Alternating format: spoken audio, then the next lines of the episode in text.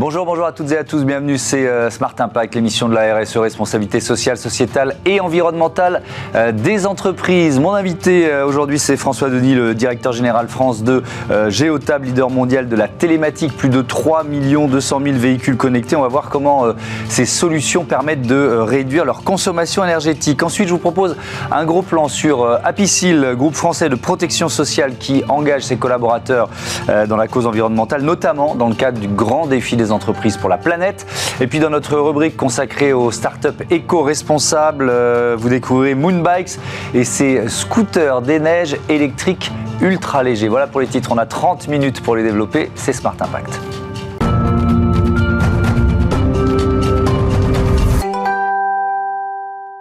Bonjour François Denis. Bonjour. Bienvenue, vous êtes donc le directeur général France de Géotab, géant des, des, objets connectés, de la télématique. Tiens, un peu de pédagogie pour commencer. Quand on parle de télématique, de quoi on parle?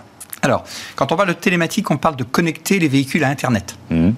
Euh, on va pouvoir connecter tous les types de véhicules, hein. le véhicule léger, le véhicule utilitaire, beaucoup de véhicules utilitaires, le, poids lourd, mais aussi les engins de chantier, les cars, les bus, en fait tout ce qui roule un petit peu. Et euh, on va donc les connecter à Internet avec un boîtier qu'on va brancher dans le véhicule. Hmm. Alors chez Geotab, la société que je dirige en France, on le branche dans la prise OBD du véhicule. C'est quoi la prise On OBD Diagnostic, c'est-à-dire c'est la prise de diagnostic du véhicule tout simplement. Ça permet d'alimenter aussi ce boîtier hmm. et euh, le boîtier va remonter trois types de euh, de, de, données en fait. La première catégorie, c'est les, les, données du véhicule lui-même. Donc on va se brancher sur le CAN bus du véhicule, mmh. c'est l'ordinateur de bord du véhicule. On va remonter toutes les données du type le kilométrage, euh, la consommation, euh, tout, ce qui, tout ce qui concerne les, les, codes de panne. On va véritablement voir à distance quels sont les voyants qui s'allument sur le tableau de bord. Donc tout, tout finalement ce qui concerne le véhicule lui-même. La deuxième catégorie, c'est ce qui, ce qui concerne le comportement du conducteur au volant il y a un accéléromètre, un gyroscope dans le boîtier, et on va pouvoir savoir si le conducteur accélère trop fort, freine trop brusquement. Plus ou moins nerveux dans sa conduite. Exactement. Ça a un gros impact sur la consommation. Euh, et puis, ça a un gros impact sur l'accidentologie aussi. Mhm. Donc ça aussi, c'est très important. Et puis la troisième catégorie de données qu'on va remonter, c'est tout ce qui peut se brancher sur le boîtier. Il y a une prise sur le boîtier. Le boîtier va servir avec sa carte SIM de hub mhm. pour remonter les données. Donc on peut rajouter des choses sur le boîtier. Exactement. Tout type de choses. Ça peut être la caméra qui peut permettre de filmer la route, ça permet de reconstituer les accidents, des choses comme ça. Donc c'est pour la sécurité, c'est très important. Mmh. On peut filmer aussi à l'intérieur du véhicule pour pouvoir vérifier si euh, le chauffeur n'est pas en train de s'endormir, etc. et lancer des alertes. Mmh. Donc ça va être tout ce qui peut se brancher dans le domaine du transport de marchandises, le chronotachygraphe, qui est euh, cette boîte noire dans le transport routier de marchandises pour respecter les horaires de conduite, ah, etc.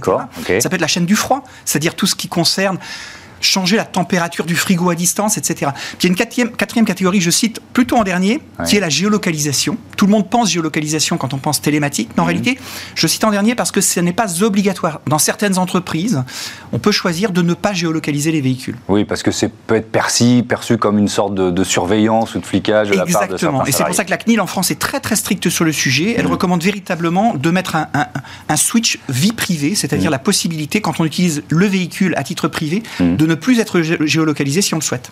Euh, quelques chiffres sur Géotab 40 000 clients dans 150 pays, 3,2 millions de véhicules connectés, je disais ça en titre. Ça représente 55 milliards de données collectées. Euh, par jour. Tiens, si on euh, fait un zoom sur le comportement des, conducteurs, vous disiez euh, conducteur nerveux ou pas, enfin nerveux c'est moi qui avais employé l'adjectif, ça a des conséquences en termes de, de consommation par exemple. Vous l'avez modélisé, j'imagine, ça représente quoi les différences? Tout à fait.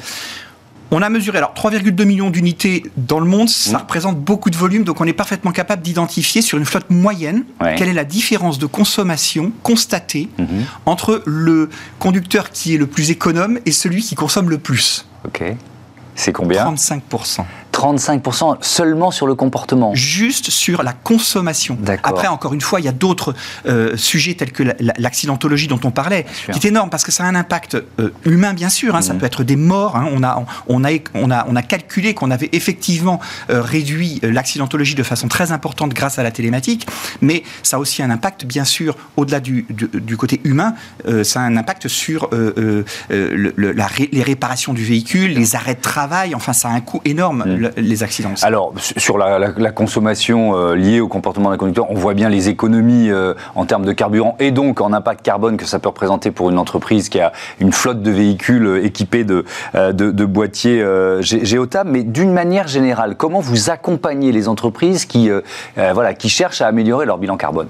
Alors, il y a différentes façons de le faire. La première, effectivement, c'est de les aider à réduire la consommation quand mhm. ce sont des véhicules thermiques. La consommation, ça va être ce qu'on appelle le idling en anglais, qui, qui signifie en fait laisser le moteur tourner quand le véhicule est à l'arrêt. Donc ça vous le détectez C'est énorme. les conséquences sont énormes. C'est-à-dire qu'en termes de consommation, mm. il y, a beaucoup de mauvaises raisons de laisser le moteur allumé. Il fait froid, euh, le chauffage reste allumé. Mm. Il fait chaud, la clim reste allumée, etc. Mais si on le mesure et qu'on empêche effectivement euh, de, continuer cette pratique, on peut économiser jusqu'à 12% de, de, carburant, ce qui est énorme. Juste sur ce sujet-là. Après, il y a tout un tas de sujets qu'on remonte. C'est-à-dire que, comme je vous disais qu'on a tous les codes de panne, on a aussi les codes de défaut. Les codes de défaut, ça va être des pneus sous-gonflés on le sait, ça a un impact énorme lorsqu'on roule avec des pneus sous-gonflés. Alors, on risque l'éclatement, bien sûr, c'est un danger mmh. important, mais aussi en termes de consommation. Euh, en fait, véritablement, quand on peut remonter aussi toute cette, euh, tout ce qui concerne le comportement du mmh. conducteur, comme on peut vérifier comment il se comporte, on peut aussi décider de l'envoyer en, euh, en, stage d'éco-conduite. Oui, oui, Il y, a des programmes de formation, évidemment, dans les entreprises. Alors, donc ça, c'est sur le thermique. Ensuite, il y a la question du passage à une flotte de véhicules électriques, j'imagine. Tout à fait. Ça, c'est vraiment, je dirais, le deuxième gros axe, mmh. c'est véritablement d'aider les entreprises à passer à l'électrique. Alors là-dessus, la télématique est extrêmement, extrêmement utile. Mmh. Parce qu'en fait, quand vous avez des boîtiers de télématique dans les véhicules thermiques, vous allez pouvoir connaître très précisément leur usage. Donc, vous savez combien de kilomètres ils vont parcourir par jour, vous savez combien de temps ils vont être à la ce sera demain les temps de recharge. Donc vous pouvez précisément identifier comment est utilisé le véhicule. Et en face de ça, vous allez pouvoir, alors nous, Geotab, on va proposer précisément des véhicules électriques pas basés sur le WLTP ou, le, ou, les kilométrages standards, mmh. mais sur des kilométrages véritablement constatés. Et on va pouvoir précisément dire au gestionnaire de flotte ou à l'entreprise, en face de tel véhicule thermique, vous pouvez véritablement dès aujourd'hui. Voilà le modèle qui, voilà le modèle qu'il faut Voilà les deux trois modèles que vous pouvez mettre en face. Ça changera pas votre usage. On a fait une étude qu'on a sortie hmm. en septembre dernier qui montrait que 50% des flottes, des véhicules de flotte en France aujourd'hui peuvent passer à l'électrique sans changer leur usage et avec un gain financier important. Alors en l'occurrence, on l'a calculé sur les 7 ans, euh, sur 7 ans de vie euh, d'un véhicule, ce sera 8600 euros d'économie et c'est sans compter toutes les aides de l'État. Parce que comme on avait fait l'étude au niveau européen, on a voulu aligner les choses et donc on n'a pas pris donc en, en, France, ça peut être encore plus intéressant. Plus que ça en France, mais, vous le savez. Mais ce modèle-là, il tient avec la hausse des, des, prix de l'électricité? Parce que bon, il y a une hausse de, de, prix de, des carburants, ça d'accord, mais il y a aussi une hausse des prix de l'électricité. C'est une étude qui a, été, qui a été publiée donc en septembre dernier là, mmh. sur, en France et qui tenait compte des 12 mois précédents. D'accord. Donc effectivement, là, il y a peut-être une petite différence avec euh, l'augmentation d'électricité, mais de l'autre côté, ce gain euh, est encore plus important du mm. fait de l'augmentation qui est encore plus importante du coût du, carburant. Est-ce que c'est forcément encore plus en réalité Bien sûr. Est-ce que c'est forcément une bascule euh, vers l'électrique ou alors est-ce que vous pouvez même conseiller d'autres types de motorisation? Je sais pas, je vais penser à l'hydrogène ou au biogaz ou etc. En fonction de la du, poids du, véhicule qui est qui est équipé. Alors tout à fait. On propose aussi encore aujourd'hui de l'hybride rechargeable, le BHEV. Pourquoi vous dites encore aujourd'hui parce qu'en fait, en réalité, tous les gestionnaires de flotte avec lesquels on discute commencent à revenir c'est-à-dire sur ce sujet, dans le sens où ils se sont rendus compte que les véhicules sont beaucoup plus lourds, souvent un peu moins motorisés, donc consomment davantage. Et en réalité, et d'ailleurs les leasers le disent, hein, les, sociétés de location longue durée, elles voient revenir des véhicules qui ont été gardés 4 ans par un collaborateur et le câble de recharge est encore dans son plastique dans le coffre. Ah oui, ils sont, sont absolument pas servis comme une hybride. Pas du tout. Donc en fait, en réalité, à ce moment-là, quand on fait vraiment le bilan, et nous on est capable de le faire ce bilan, on se rend compte que véritablement les PHEV aujourd'hui sont des véhicules qui souvent consomment davantage et leur bilan carbone n'est pas aussi intéressant. donc vous, avait rêvé donc vous êtes en train de déconseiller l'hybride rechargeable. Je ne suis pas en train de le déconseiller. Je dis simplement que si c'est ce que, ce que le retour d'usage vous dit quoi. Si on n'a pas de télématique, on n'est pas mm. capable de, constater qu'il n'est pas rechargé. Mm. Parce que nous on le sait qu'il n'est pas rechargé. Si on regarde un peu le, si on se projette sur cette année euh, de 2023, euh, quels enjeux vous voyez, quelles évolutions vous voyez? Il y a celle-là dont vous venez de nous parler, le, le fait de peut-être se, euh, détourner petit à petit de l'hybride rechargeable. Il y en a d'autres? Ah oui, il y en a une autre très très très très forte. Mmh. En fait, aujourd'hui, tous les gestionnaires de flotte dans les entreprises se posent la question de l'électrification, on vient de le dire. Et quand ils se posent la question de l'électrification, ils vont aller regarder l'usage de chacun de leurs véhicules. Grâce à la télématique, ils vont pouvoir le faire de façon très précise. Et ce dont ils se rendent compte très souvent, c'est que un certain nombre de véhicules ne sont pas aussi utilisés qu'ils le pensaient. C'est-à-dire le taux d'usage, le taux d'utilisation du véhicule est beaucoup plus faible que prévu. À quoi ils pensent à ce moment-là? Tout naturellement, c'est à l'autopartage. C'est-à-dire, je vais partager ces véhicules entre différents collaborateurs. Je vais passer en multiconducteur. Et là, la télématique est extrêmement utile parce qu'en fait, elle propose, enfin, chez Geotab, on propose une solution qui s'appelle Keyless, qui est en fait la possibilité d'ouvrir un véhicule sans la clé. Donc l'autopartage est possible en échangeant des clés physiques, mais c'est toujours très très compliqué. C'est beaucoup plus compliqué. Voir une boîte à clés quelque part dans le garage, mais c'est très compliqué. Hmm. Avec le keyless qu'on va proposer avec la télématique, ça va permettre d'ouvrir le véhicule et de le refermer avec son smartphone, d'avoir sa réservation sur ce véhicule-là, hmm. de refacturer en interne à l'entreprise, précisément au département qui a utilisé le véhicule, le bon montant de pouvoir savoir qui utilisait le véhicule à ce moment-là, s'il y a un PV ou quoi que ce soit. Mmh. Euh, voilà, voilà, de démarrer d'utiliser le véhicule sans clé. Il euh, y, a une autre euh, évolution, et alors là, qui est peut-être un, petit, on va dire, coup de frein, c'est la question des ZFE, des zones à, faible émission dans les, dans les grandes villes françaises. Il y a plusieurs grandes villes qui ont annoncé l'entrée en vigueur des ZFE, et puis là, il y en a une, et non des moindres, c'est Lyon et sa métropole qui ont dit, oh, on va peut-être prendre un peu plus de temps pour y aller. Comment vous analysez ce, ce recul, ce coup de frein? On, le sait tous aujourd'hui, il faudrait euh, remplacer aujourd'hui très rapidement mhm. euh, des proportions importantes des flottes, notamment de véhicules utilitaires. On, est très utile, nous, dans, tout ce qui est livraison du dernier kilomètre en particulier. On n'imagine même plus, on travaille avec les, grands du e-commerce, mhm. on n'imagine même plus de pas savoir où est le véhicule, parce que c'est le paquet derrière, qui, va arriver chez soi, etc. Donc on suit tout ça. Et on, se rend bien compte que les véhicules utilitaires du dernier kilomètre sont en train de se passer à l'électrique progressivement, mais ça représente aujourd'hui, en fait, euh, le les échéances sont trop courtes. Et c'est la raison pour laquelle certaines villes comme Lyon reviennent un peu en arrière en se disant il faudrait trop transformer cette, euh, cette mmh. flotte.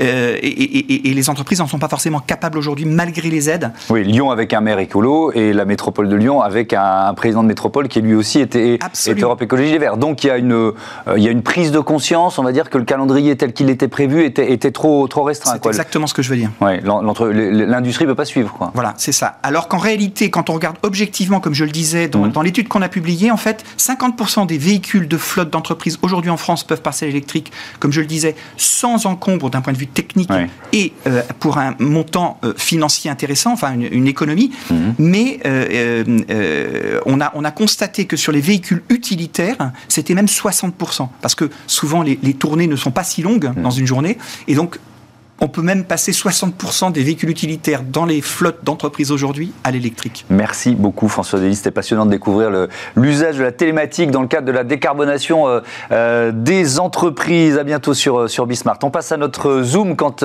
Apicil s'engage dans le grand défi des entreprises pour la planète.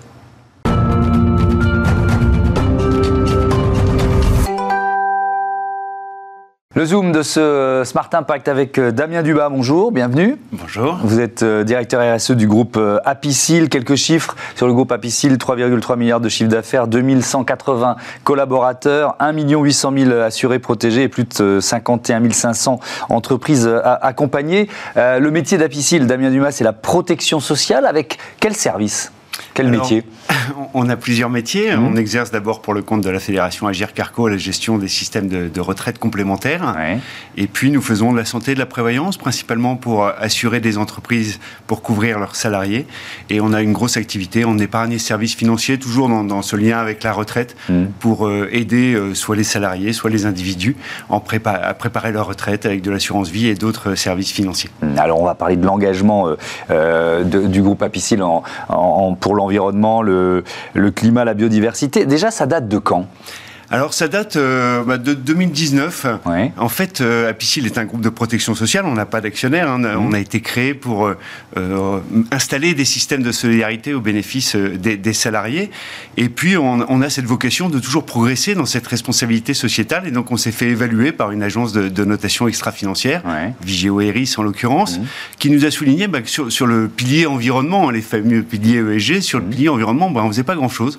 Et effectivement, on considérait nous dans notre activité d'assurance qu'on avait peu d'impact. Et, donc on a travaillé à partir de là en 2019 sur deux grandes priorités.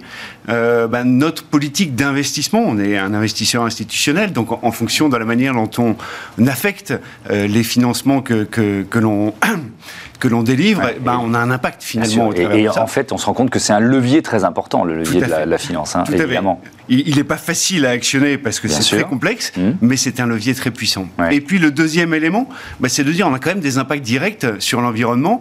C'est intéressant de, de, de, de voir quelle est l'ampleur de ces impacts mmh. Alors, on a voulu commencer d'abord, on, parle environnement, mais on a d'abord voulu commencer sur le climat, l'émission de gaz à effet de serre, dont on s'est dit, bah, c'est peut-être celui-ci le plus facile pour commencer à, travailler. Mmh. Donc, on a réalisé, euh, suite à ça, un bilan carbone pas tellement pour avoir un, chiffre précis, parce que c'est jamais exact un bilan carbone, mais au moins pour avoir les, gros pavés, et les gros et pour lancer une trajectoire, c'est ça qui est intéressant. Exactement. Et donc quels engagements vous avez pris à la suite de ce bilan carbone Alors, Quelles actions surtout On a eu la chance d'exercer de, ce bilan carbone avec une, une start-up qui proposait un accompagnement à un groupe d'entreprises. On mhm. était une douzaine d'entreprises qui faisaient en même temps une réflexion sur le bilan, hein, le calcul, comment je calcule, mais aussi quelles sont les actions possibles que mhm. je peux mettre en œuvre. Donc en même temps qu'on a réalisé notre bilan, donc on l'a fait en, 2021, mais sur l'exercice 2019 plus que sur l'exercice 2020 qui était trop atypique. Mmh.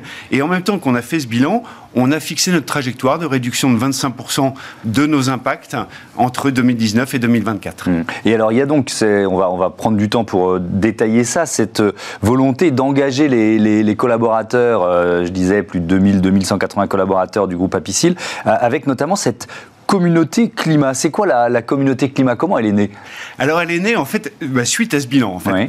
On, a préparé le bilan, alors je l'ai présenté aux différentes instances, comité de direction, mmh. conseil d'administration, euh, CSE, et à chaque fois j'avais des personnes qui m'interrogeaient en me disant mais vous nous présentez le bilan carbone, mais vous nous parlez pas, par exemple, je sais pas, des, lumières, euh, de l'éclairage. Mmh. Et, à chaque fois je leur dis bah regardez, regardez le bilan. Les, les gros postes chez nous, ils sont pas là ils sont sur les déplacements, euh, euh, sur l'énergie des bâtiments. Euh, mais, mais ces sujets-là, si on ne les traite pas, la personne en face se dit, mais en fait, il me dit qu'il veut traiter l'environnement, mais, mais il ne traite pas le sujet qui, pour moi, est sensible. Et Donc, ça veut dire quoi? Ça veut dire qu'il faut avoir un, socle de connaissances communes au sein d'une entreprise pour que tout le monde tire dans le même sens? Je ne suis pas sûr. En fait, je pense que chacun, chaque personne a sa propre sensibilité.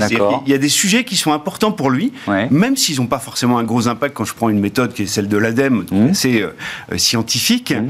Mais si je ne traite pas son sujet à lui, et eh ben, concrètement, il aura l'impression qu'on n'est pas dedans. Donc, donc c'est pour ça qu'on a créé cette communauté, mmh. se dire bah, finalement il y a des collaborateurs qui ont une sensibilité forte, hein, pas tous, mais il y en a certains mmh. pour qui c'est très important. Et ben on leur propose, on a fait un appel à candidature, on leur propose de venir travailler avec nous pour réfléchir sur les sujets qui pour eux sont importants et qu'on puisse finalement les accompagner pour porter ces sujets-là. Donc ça veut dire qu'ils vont, ils deviennent ces collaborateurs de la communauté climat, à la fois euh, une sorte de boîte à idées, c'est-à-dire ils peuvent faire des propositions, mais aussi un, leader, c'est-à-dire ils vont entraîner un, groupe autour d'eux, c'est ça? C'est exactement ça. Une boîte à idées mmh. et une boîte à idées qu'on accompagne. Hein. Moi, je suis euh, directeur de la stratégie, j'en profite. on n'a pas de direction de la RSE, c'est la, la direction de la stratégie parce que notre stratégie est faite pour servir la société c'est encore mieux. et, donc, j'ai quand même, bon, hein, on va dire, euh, je suis écouté quand, quand j'apporte mm. des sujets. Et c'est vrai qu'un collaborateur qui va euh, faire une proposition, en général, il va voir le, responsable de cette activité-là qui mm. va lui dire c'est pas possible. Mm. Le premier réflexe, c'est pas possible. Donc voilà, essayer de donner du poids à ces propositions, comment elles soient analysées jusqu'au bout. Ça, c'est le, premier rôle, hein, collecter des idées et faire en sorte qu'elles avancent. Et puis le deuxième rôle, effectivement, c'est d'être un relais au sein de l'entreprise. Il y a un certain nombre d'actions qui sont mises en œuvre et finalement, ce, cette communauté d'une cinquantaine de référents climat, elle est présente dans toute l'entreprise et elle peut donc irriguer les actions que, nous mettons en œuvre. Hum. Euh, je le disais en, titre, euh, le groupe Apicil s'est engagé dans le grand défi des entreprises pour la planète. Euh, pourquoi cette démarche et quel rôle vous jouez? Alors, donc, euh, comme je l'exprimais au mmh. début, on a commencé par regarder notre politique d'investissement socialement responsable, mmh. nos impacts sur, euh, sur l'environnement direct. On a voulu commencer une démarche de sensibilisation, notamment au travers de cette communauté des référents climat. Et on s'est dit, le sujet de l'environnement est tellement essentiel, il fait peser un tel, une telle menace sur l'avenir de, de, notre société hein, mmh. et, et, sur les solidarités notamment, que nous souhaitons nous engager en tant qu'entreprise pour que bah, toutes les entreprises se posent des questions et prennent leur part euh, dans, euh, mm. dans la trajectoire de, réduction indispensable. Donc c'est cette notion d'engagement qui nous a amené à nous impliquer dans le grand défi pour la, euh, le grand défi pour la, des entreprises pour la planète. Donc qui est en fait une démarche qui a été montée en faisant un appel à candidature auprès d'un certain nombre d'entreprises représentatives du territoire, des secteurs d'activité, des différentes tailles. Et, donc quand on nous a sollicité, bah, on s'est dit oui c'est une manière de s'engager. et on a reçu effectivement ici même Jérôme Cohen, qui est le porte-parole du Grand Défi, enfin co-organisateur et porte-parole du Grand Défi des entreprises pour la planète. donc il nous avait bien expliqué ça. Qu'est-ce que vous en retirez, vous, maintenant Retour d'expérience, puisque il y a eu un gros travail collectif, il y a eu 100 propositions qui ont été, qui ont été faites. Maintenant, il faut, il faut transformer d'une certaine façon. Qu'est-ce que vous en retenez, vous?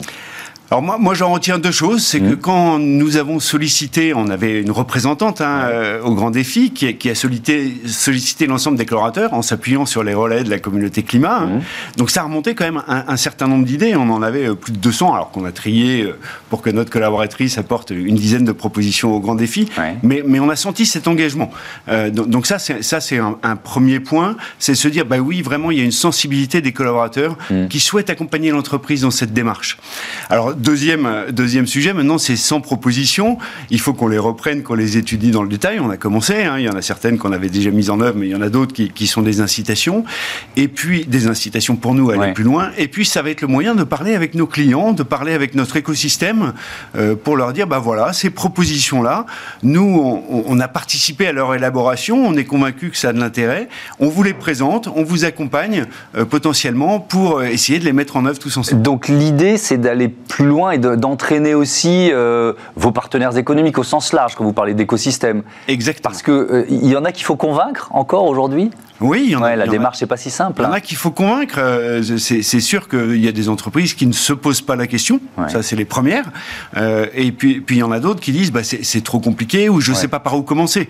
Parce il y a souvent beaucoup de, de méconnaissances. Ils savent qu'il y a un sujet à traiter, mais finalement, euh, comment commencer? Oui, ou il y a d'autres urgences en ce moment, et donc, et donc je ne vais pas, je vais pas m'occuper de ça. Ça peut être un, discours qu'on entend. Je voudrais vous, vous poser la question, parce qu'il y, y, a un événement qui a quand même été important en, en ce début d'année, c'est l'annonce conjointe qui a été faite par le, groupe Crédit Mutuel d'un côté et la Maïf de l'autre, de consacrer euh, pour l'une 15% de ses bénéfices, pour l'autre 10% à, alors ça s'appelle dividende sociétal d'un côté, dividende écologique de l'autre. Qu'est-ce que vous pensez de cette démarche? Parce que quand on écoute par exemple le, président du groupe Crédit Mutuel, il dit il faut qu'il y ait 200 euh, euh, grandes entreprises françaises qui nous suivent et, on finance la transformation. Alors je, pense que c'est une, très bonne idée, mm. ça, ça, a beaucoup d'effets d'annonce et en fait ma, ma première pensée, c'est de me dire, vraiment, on n'est pas très bon chez Happy parce que ça fait. On, le fait déjà? Bah, on, consacre 20%, au moins 20% de nos résultats depuis l'origine de, la création du groupe à des actions euh, sociales et sociétales. Mmh. Donc voilà, alors après, maintenant, cet effet d'entraînement euh, est, positif. Hein, et, c'est, je, crois, quelque chose d'essentiel. Les entreprises doivent s'engager pour la société euh, et, le faire de plus en plus. Et sur toutes les dimensions, on a beaucoup parlé environnement, mais je pense que tout est lié et l'environnement les progressions dans l'environnement ne seront possibles que si nous avons aussi des progressions dans, le domaine social, euh, dans l'inclusion, euh, et, faire en sorte que, l'ensemble des citoyens euh, aient de quoi finalement mm. bien vivre. Et, après, effectivement, ils pourront prendre en compte les, considérations environnementales. Merci beaucoup et à bientôt sur, sur Bismart. On passe à Smart IDs et si on faisait du scooter des neiges électrique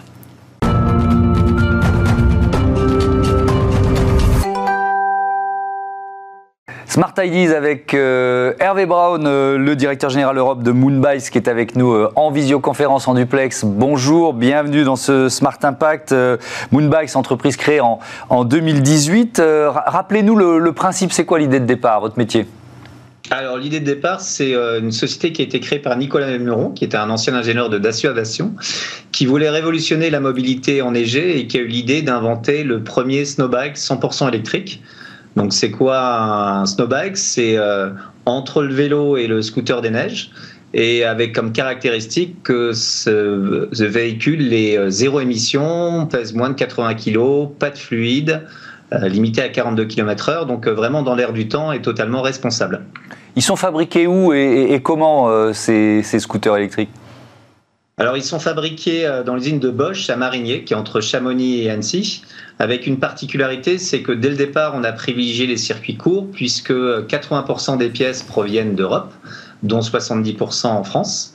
Euh, voilà, donc c'est vraiment le, symbole de la réindustrialisation euh, d'une vallée qui s'appelle la vallée de l'Arbre, avec notre partenaire Bosch. Donc c'est un partenariat industriel avec, euh, avec Bosch. Aujourd'hui, euh, c'est quoi Moonbikes? Vous êtes vendu dans, dans, combien de pays À quel point le déploiement de, de, de vos scooters des neiges électriques est réussi? Bah, c'est déjà de la vraie hypercroissance puisqu'on a multiplié notre chiffre d'affaires par 10 en deux ans. On est présent dans, dans 23 pays.